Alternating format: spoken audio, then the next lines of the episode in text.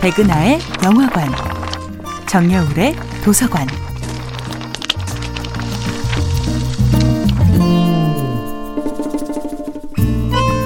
안녕하세요. 여러분과 아름답고 풍요로운 책 이야기를 나누고 있는 작가 정여울입니다. 이번 주에 만나보고 있는 작품은 브램 스토커의 드라큘라입니다.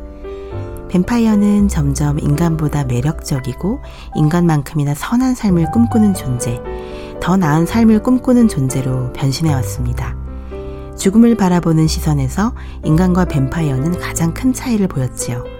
인간은 탐욕스럽게 더 오래 더 즐기게 살고 싶은 욕망을 표현하고 뱀파이어는 끝이 있는 삶에 대한 동경을 보여줍니다.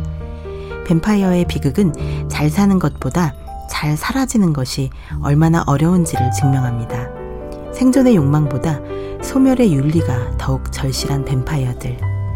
그들은 살아남는 것보다 아름답게 사라지는 법을 연구함으로써 매일매일 어떻게 하면 더 잘 먹고 잘 살까를 고민하는 우리 인간들을 부끄럽게 만듭니다. 인간과 뱀파이어는 사랑할 수는 있지만 어떤 미래도 약속하지 못하지요.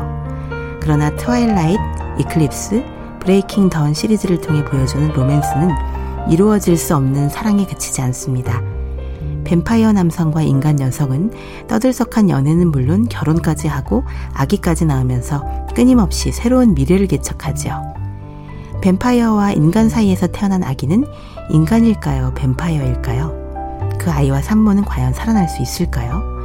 이 화두가 브레이킹 던을 처음부터 끝까지 끌고 나갑니다. 뱀파이어 남성과 인간 여성은 이루어질 수 없는 사랑을 넘어서 비인간과 인간의 경계를 허물어뜨리는 멋진 존재가 됩니다. 드라큘라 영화는 공인된 문명인의 일상에서는 좀처럼 허락되지 않던 극한의 쾌락과 폭력에 대한 훔쳐보기의 즐거움을 선사합니다.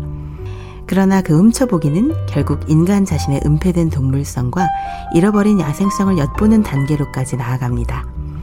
드라큘라는 인간성을 위협하는 존재로 나타나서 결국 인간성을 처음부터 다시 성찰하게 만드는 윤리적인 존재로 거듭납니다. 존재 자체가 삶에 대한 복수였던 드라큘라. 삶에 대한 복수, 인간적인 것에 대한 증오를 뛰어넘어 드라큘라는 생존뿐인 삶과 허무뿐인 죽음을 초월하는 구원의 꿈을 발견합니다. 드라큘라는 아름다운 소멸을 꿈꾸었지만 인간은 영원한 존속을 꿈꾸었지요.